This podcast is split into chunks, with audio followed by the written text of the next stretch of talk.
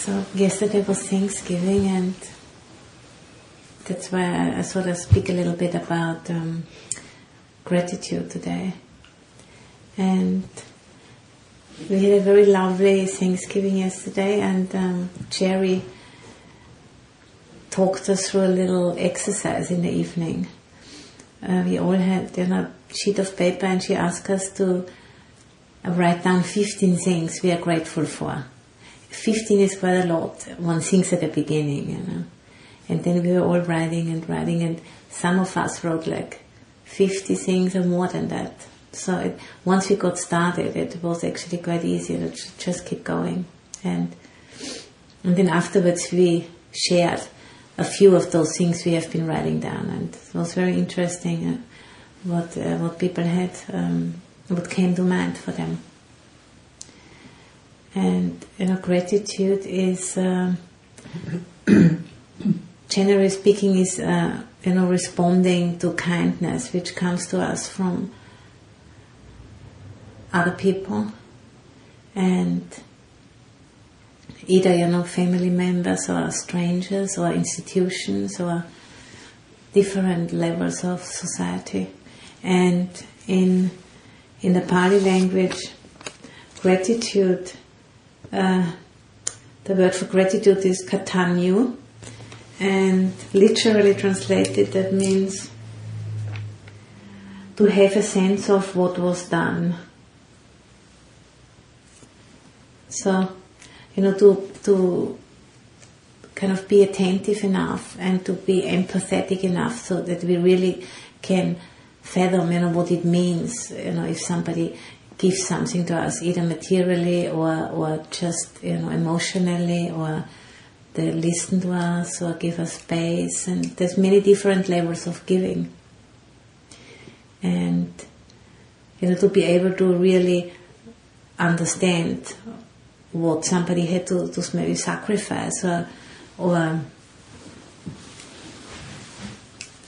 um, you know, get out of their way in order to be able to give us something. That requires quite a, a lot of sensitivity. And I think if we ourselves are not very open to giving or to, to, generosity, then often also we lack the empathy to actually know what it means, you know, to be given to. So it seems to that gratitude and uh, generosity they are quite interlinked. Somebody who is very generous can have much more, you know, understanding of of what it means to give, and therefore there is more response also arises because we we can. Um, you know, understand what it what it takes sometimes to to give something. So that has a lot to do also with you know being really aware of how much we benefit every day, every moment from the generosity of, of others. You know, the meal, for example, is, is, is one powerful example. How much we are interconnected with the sun and the rain and the you know the people who who um, grow the food, the people who harvest the food, the people who pack it up and transport it, and then it's laid out in the shops and sold and bought and transported again and brought home and cooked, and then people come, for example, and bring it to us. So there's an amazing chain of of people who are all somehow involved in this, and not only people, also of course like animals and insects and and plants, and it is just mind-boggling if you start thinking about it. It just is. It is an amazing um, network of uh, actually generosity and and gratitude also. If we can really, if we allow ourselves to to think in this way, because most often we don't, and we just we just you know go through the motions and we don't have the, the time and we don't have the space to really take that in. It's kind of scary actually. Because then you think, oh, I can never pay back, you know, to all of those people, to all of those beings, this, what, what I just benefit from them. But they are also connected with us, so it's not like, like that. And we have a food reflection, or we have several different food reflections which we use uh, at the Vihara. And this one is especially a lovely one, is from Thich Nhat Hanh, who is very much you know working with this notion of interconnectedness.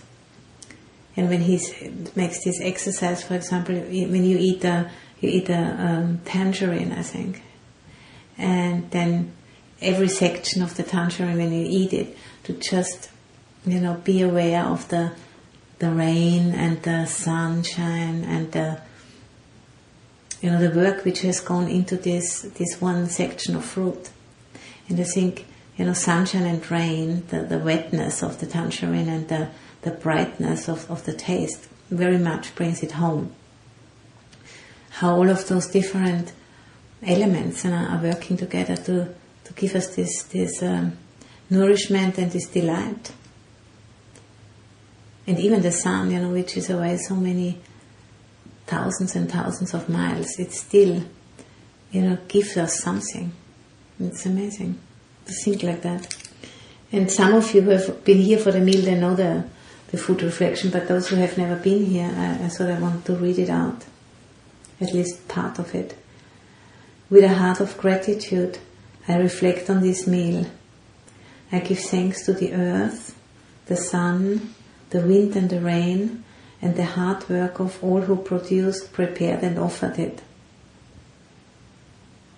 And then there's more to it, but that's the part I'm speaking about right now.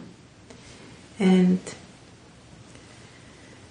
the Buddha, you know, thought that the the quality of gratitude is, is a very important quality to hold society together also. And you know, in a way to be able to maturely and and um, responsively you know, deal with the give and take which makes uh, a society work. So that there's a sense of uh, reciprocity there and there's a sense there of, you know, of, of um, obligation actually, that if one receives, that one also, you know, has to give back because if, if people are not aware of that, society wouldn't be able to, to work properly.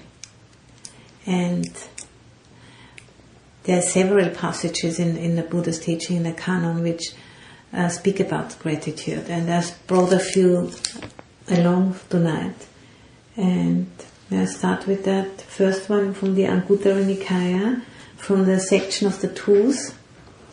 And the Buddha says, These two people are hard to find in the world. Which two?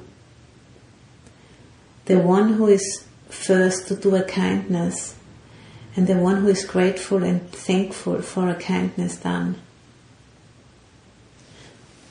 So,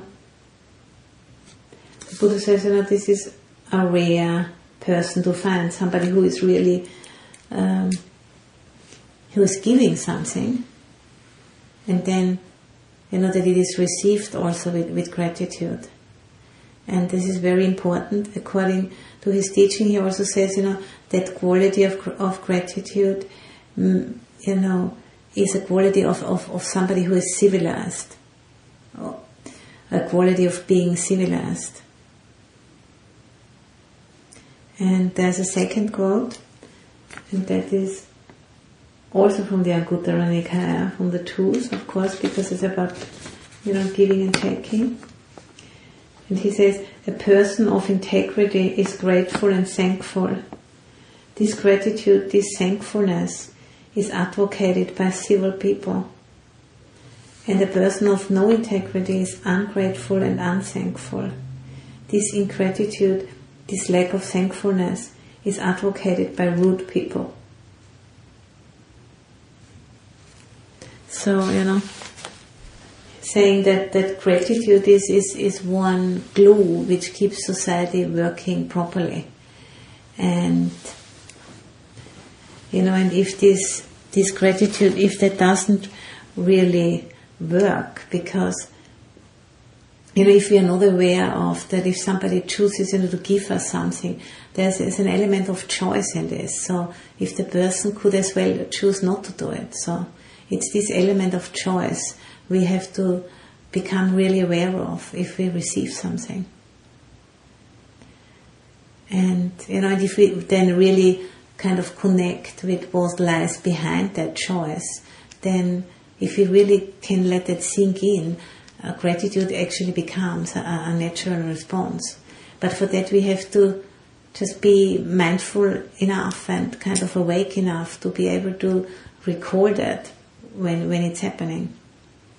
And at the same time, you know, maybe also, you know, be aware of, of different other voices which come up. Maybe, you know, oh, I was hoping it would be different, or I was hoping it would be more than this, or you know, already thinking about something else, to just really take the time to stop. Or sometimes, you know, if, if some people can be very, very generous, we can get used to that generosity and then, you know, start to take it for granted. Well, in the lifestyle which we live here, you know, we, we live totally on the generosity of other people. We can get, you know, we have to really make an effort also not to get you know, not to kind of um, forget that and and start to, to take maybe take things for granted or you know just losing the the recognition of uh, this um, truth, you know, that we are totally dependent on the generosity of others, that people again and again make that choice, you know, if they want to, to um, you know, to support us for whatever reason they, they choose to do that. And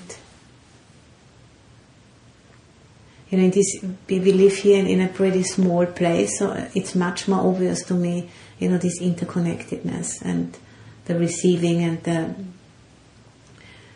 the, the circle, you know, this circuit which is developing. We receive different offerings, you know, for the, what's called the four requisites in in the monastic jargon, and and for that, you know, we make that commitment that we want to practice well, as good as we can, and you know, transform our minds and um, develop wisdom and compassion, and then what we learn, you know, to to give give that to other people in terms of teaching and uh, creating a space where there is this kind of energy of um, transformation present. So when people step into it, that they feel also you know supported with looking at their own minds. And before I've lived in a huge monastery where I've not been so aware of that interconnectedness.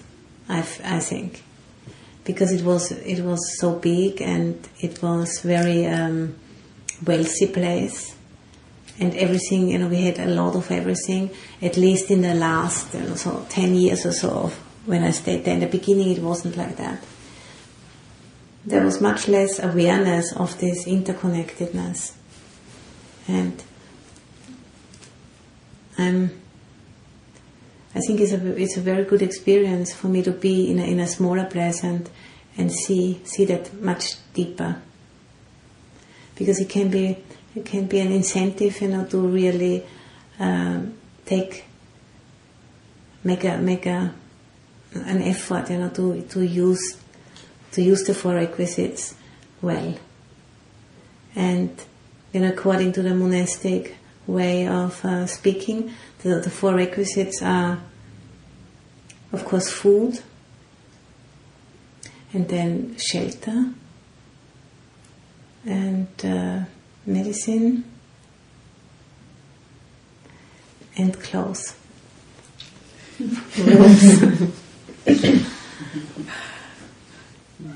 and and you know, and, uh, and when we take the ordination, we have to agree to a minimal standard for everything, you know. Shelter, the minimal standard we agree for at the ordination ceremony is root of a tree, isn't it? Under a tree. No, not for bhikkhuni. For, for bhikkhuni is, is a hut. Yeah, they don't, they don't actually. They don't, They don't specify, It, yeah. Strange enough, but Yeah. it's, it's supposed to be a hut. Yeah. Yeah.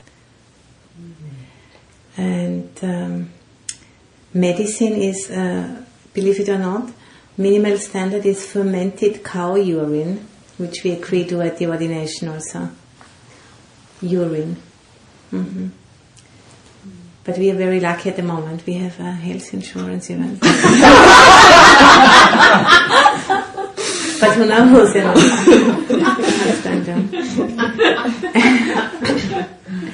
And minimal standard in terms of ropes is, uh, you know, um, bits of cloth which are found on the street or hanging on a tree or a corpse or you know shrouds of corpses. In the you know in the past, cloth was very very expensive, actually, and. Uh, so this is also you know where, where this pattern of our robes comes from. This this what's called paddy field pattern. Because originally you know a robe was sewn together or stitched together from many different bits and then afterwards it was dyed. And nowadays you know we have these wonderful robes which actually are always all one one piece of material and those um, those um, sewing lines you know they are actually just uh, made arti- artificially. It's just tweaked like this and then sewn down, but it's not like lots of bits of cloth. It's just like a memory now.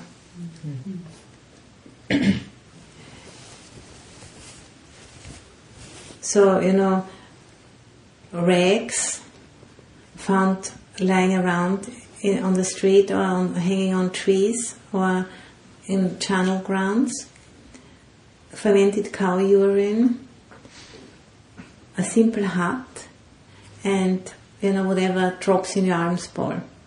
So that's the minimum standard. And for everything you know which is more than this, which you can see is a lot more than this, uh, gratitude would be the right response. You know. But sometimes I, I must say I'm not so mindful. I, I forget that.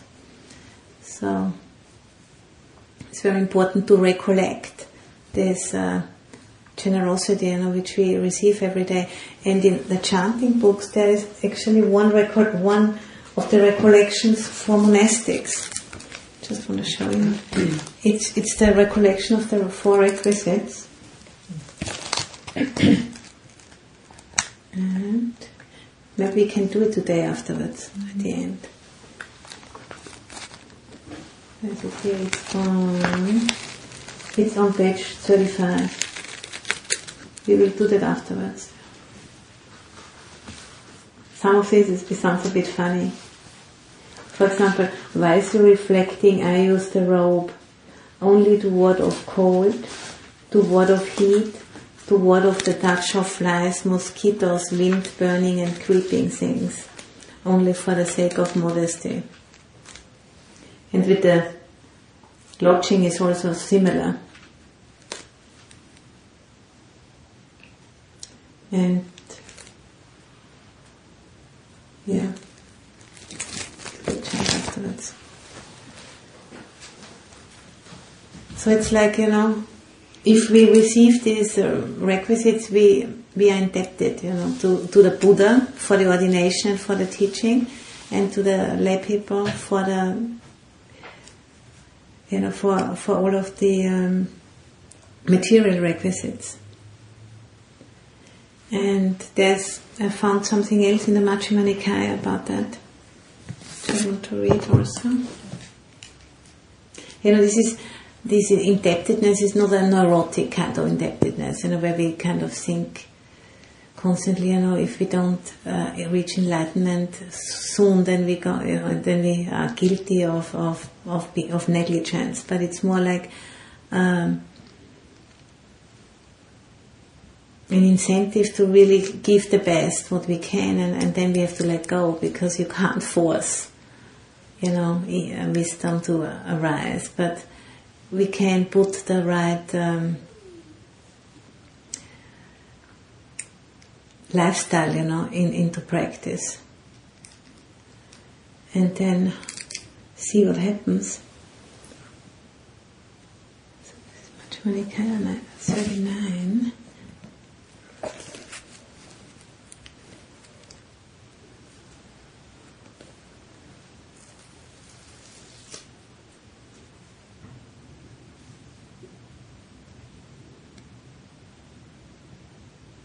Recluses, recluses, because that is how people perceive you. And when you are asked, What are you? you claim that you are a recluse.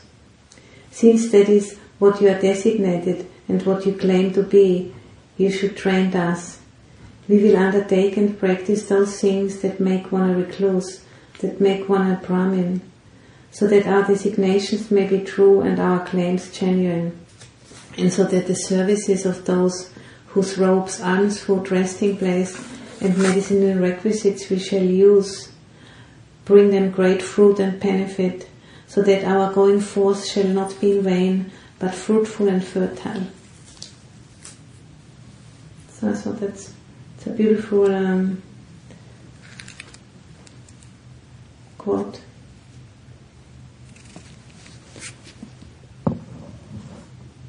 So you know to really develop that um, awareness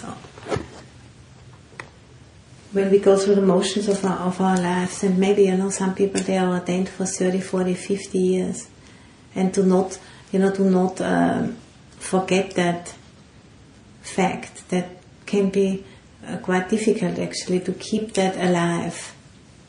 And I think especially, you know, for, uh, for monks and nuns who are very, very successful in, in, in their teaching and often know, get lots and lots of requisites I remember once that was just outrageous. I was in Thailand in a monastery and there was one monk who obviously was very loved, you know, and he got so many, many, many, many gifts. He didn't know what to do with it. And I once, you know, I visited, it was not of the Ajahn Chah lineage, it was somewhere else. I visited him in his, he had a, he had like huge storerooms in this monastery. He must have had a very amazing karma of getting so many things from people it was all that there was like thousands of Buddha statues, all you know on shelves. And in, in his reception room was very very big, you know maybe like from here till the deck, you know a really big room. And he just had a little corner left. It was full with stuff. you know, it was just so amazing. And he, he, he kept everything. it was so, so amazing.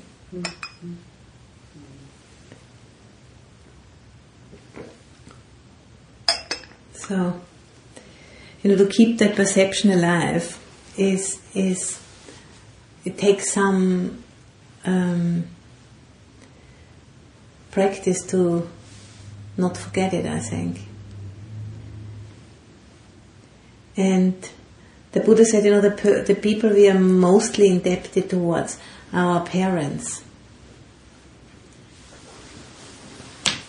And there's, and he says in, in the suttas, he says, even if we would carry, you know, them for our whole lifetime on our shoulders, and they would kind of, the Buddha always has these extreme examples.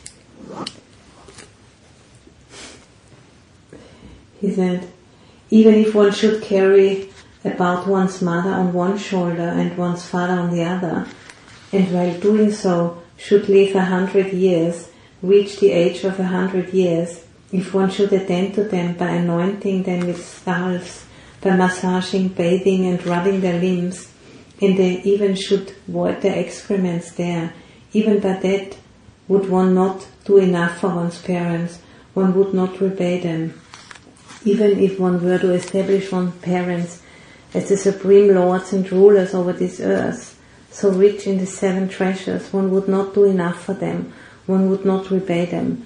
What is the reason for this? Parents do much for their children, they bring them up, feed them, and guide them through this world.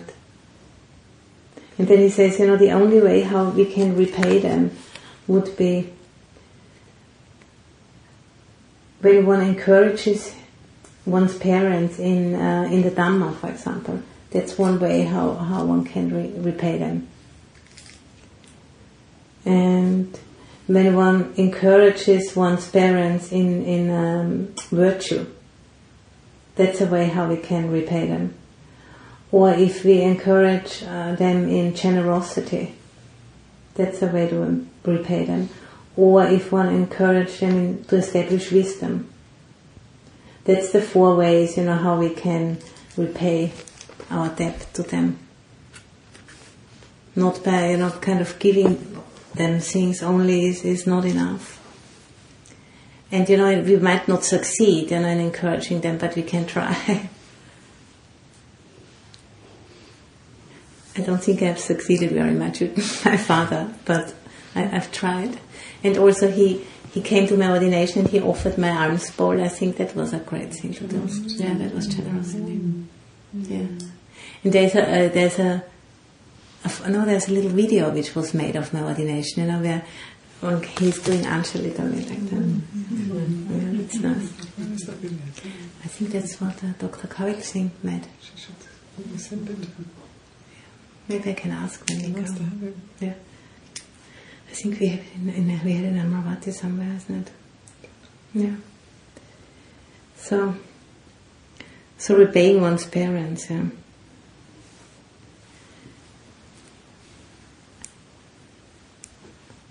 It's a, it's a,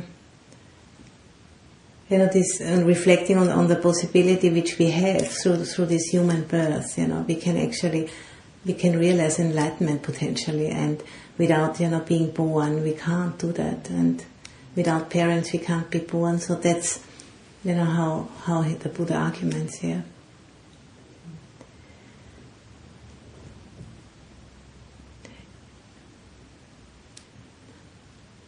And what I what I mentioned before already is this this connection between uh, gratitude and and generosity so that if we ourselves, you know, not very generous, we might not have uh, a sense also of gratitude. So how interconnected those two qualities are.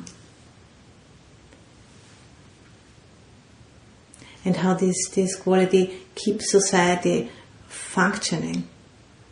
And I, you know, I've studied cultural anthropology and I remember still vaguely that you know, there are some societies, I think in Polynesia especially, you know, we have very elaborate systems of uh, giving and receiving gifts.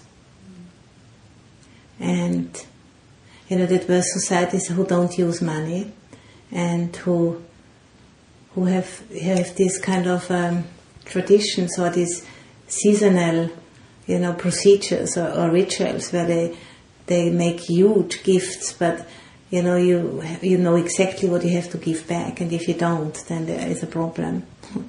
So it's it's also a way you know how how society is, is kept um, going.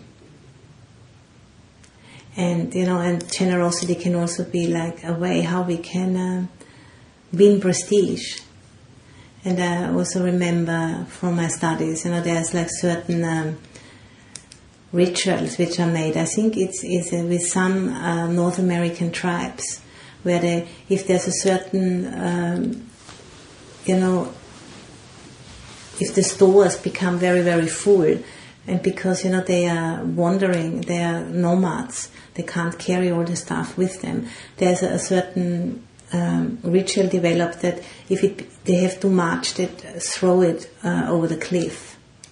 And who throws in more, you know, is is wins is the most powerful person, is the one who can throw the most away. It's also amazing, isn't it? Mm-hmm. Yeah. It's called potlatch, I remember. Potlatch. Not potluck, but potlatch. yeah. But it's a bit similar, that word, isn't it? Yeah. Mm-hmm. I found it kind of mind-boggling, you know. Mm-hmm. Yeah. Well, I remember, you know, when what? It's just the opposite to, to Black Friday, isn't it? you know, and it's amazing, I think. So people really respect the one who can throw a lot away. Yeah and that wasn't you know that wasn't plastic or something which is thrown away of course yeah yeah it's powerful you know, to think that way because nobody nowadays it would occur to no one. Yeah. Oh yeah, exactly. And uh, you know, when we have when we have reached full enlightenment, then we have paid back all of our debts to, to the Buddha and, and to the Sangha and to the Dhamma. And you know, and it's also said that uh, as long as we haven't, you know, reached enlightenment, we are indebted, you know, to to the Buddha and also to all those who who, who support us in, in our practice.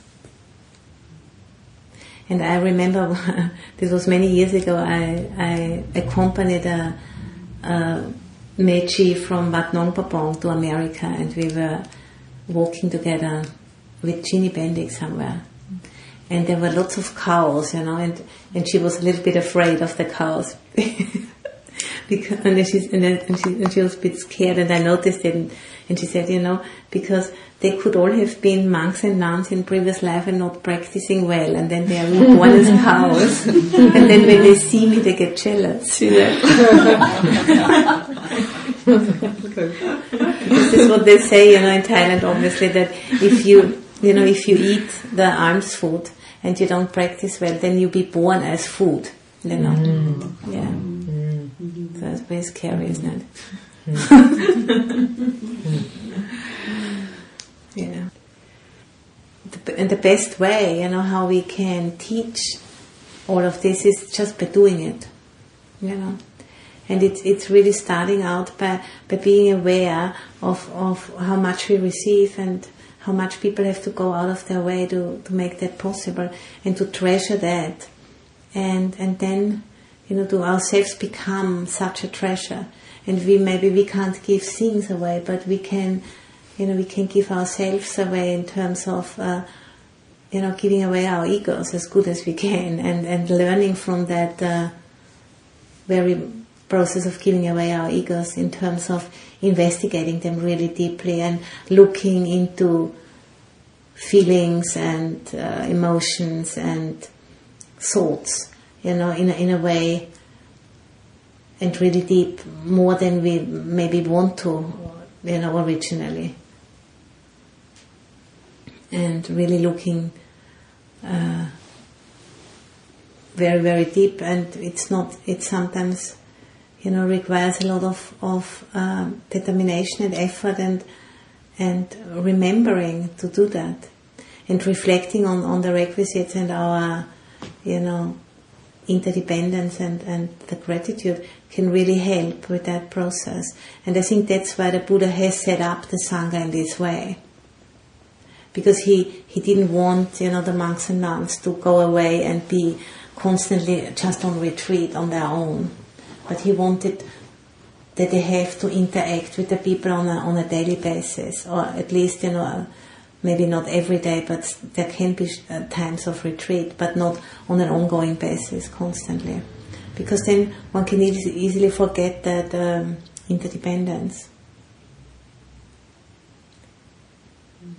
And we just had a very uh, kind of exquisite alms round uh, last Tuesday. We had nine bhikkhunis here, nine Korean bhikkhunis, and they joined us on alms round. So we were very long kind of uh, line going up through the Golden Gate Park, and and people were really stunned. Some of them they were just wow, this that.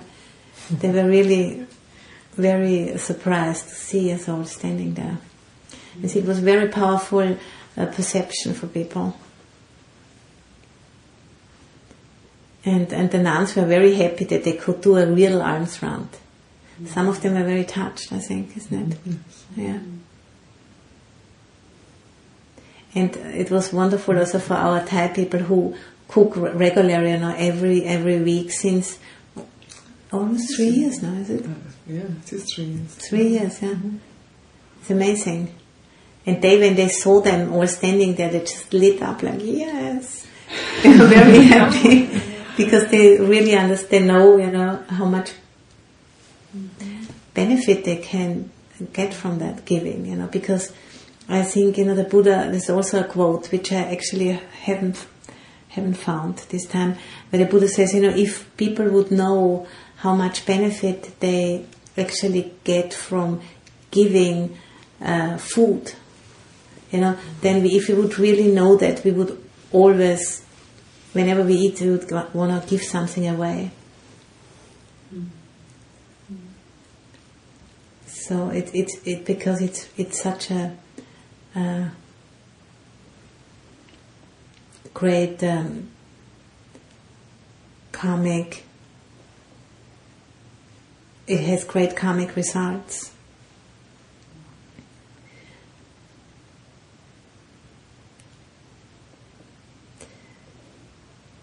Is there anything else?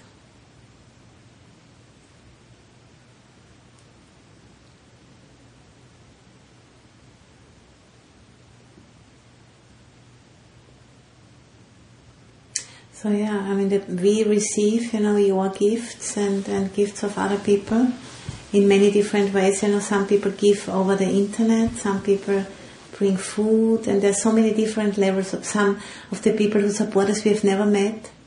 We don't even we don't know we have we have never meet and never see. And others we see frequently and, and there's and everything in between. And then and, and, we try our best you know, to give away um, our ignorance through in the practice and, and transform it into wisdom and compassion so we can give something back and you know trying to make this vihara a, a, a place where people you know feel uplifted when they come.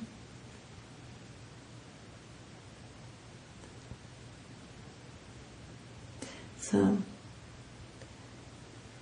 and I feel uh, that um,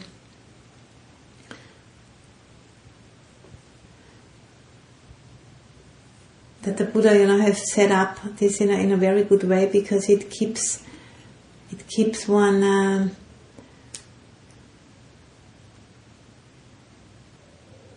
aware of. Uh,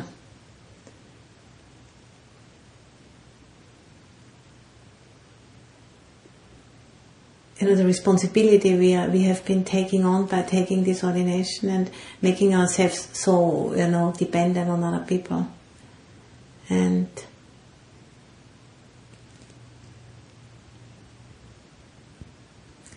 I think that's one reason why why this uh, tradition has survived for such a long time.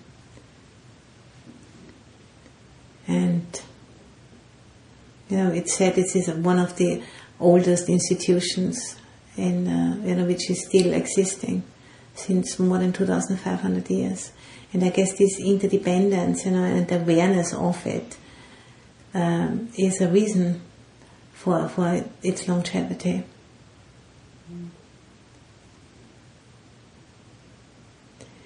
So maybe do you have uh, any questions or comments to make? Then we'd have a little bit of more time. One thing. I would like to say is I'm very glad that you all are doing alms rounds here in the city. I think, you know, speaking about interdependence, that is in it's um, it's also you being the presence of the Dharma in the world and giving people an opportunity actually to come forward. Yeah. You know, hearing you speak, I was thinking about. Uh, a situation that happened to me when I was in Japan. We, I was with the temple where we did a lot of alms rounds. And, and there are many different ways that it's done, but one, but one very typical way is that we would go from house to house and we would chant the Heart Sutra at each house. And so, yeah. and then they would come out when they hear you chant. And they would come out when it, we carry a bell and we and we do the chanting, and they would come out when they heard it. But I walked up to this to this house one time, and there and it, like I, there was a little truck parked in the driveway there, and I could tell that it had just arrived. You know, like the truck was still warm, it was still hot, and that, that the truck had just arrived. And so I went up and I I stood, you know, on the doorstep and started chanting as we usually do. And the person and the man opened the door, and he looked at me really kind of surprised, like very, very surprised. And then I noticed while I'm standing there chanting that he was wearing a belt with bullets in it, with these really big bullets in it. Little Japanese man, you know. And there I am chanting away, and so at the end of the chant, he gives me a, a small offering, and I give him the blessing, which is that in medieval Japanese it says the the uh, dharma offered is equal to the offering received. Mm-hmm. And so as I was walking away, and he still has this surprised look on his face, and as I'm walking away, I look in the back of the truck, and there's a deer that he had shot, and it's still bleeding all into the left into the back of the truck. And he had just arrived with this creature. So you know, it was like it was his karma that he needed then to Mhm. some merit to make up for having killed this creature. Yes.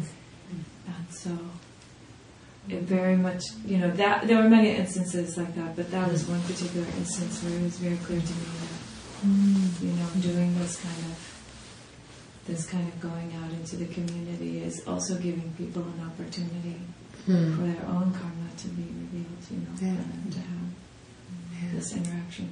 Mm.